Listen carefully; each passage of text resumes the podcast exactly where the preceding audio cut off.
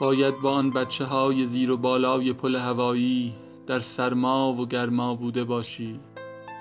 گرسنگی و تشنگی را با حسرتی عمیق و حسادتی معصوم در لبخند رضایتی و صدای شادمانه کودکی. با تکرار لفظ مامان بابا من می‌خوام من می‌خوام. امان دیده باشی تا بدانی درد چیست.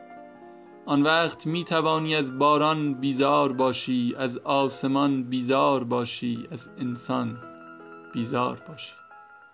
اگر اندکی یا ته ای از وجود همراهت بود تنها می توانی آرزو کنی خدایا کاش دستهای من بزرگتر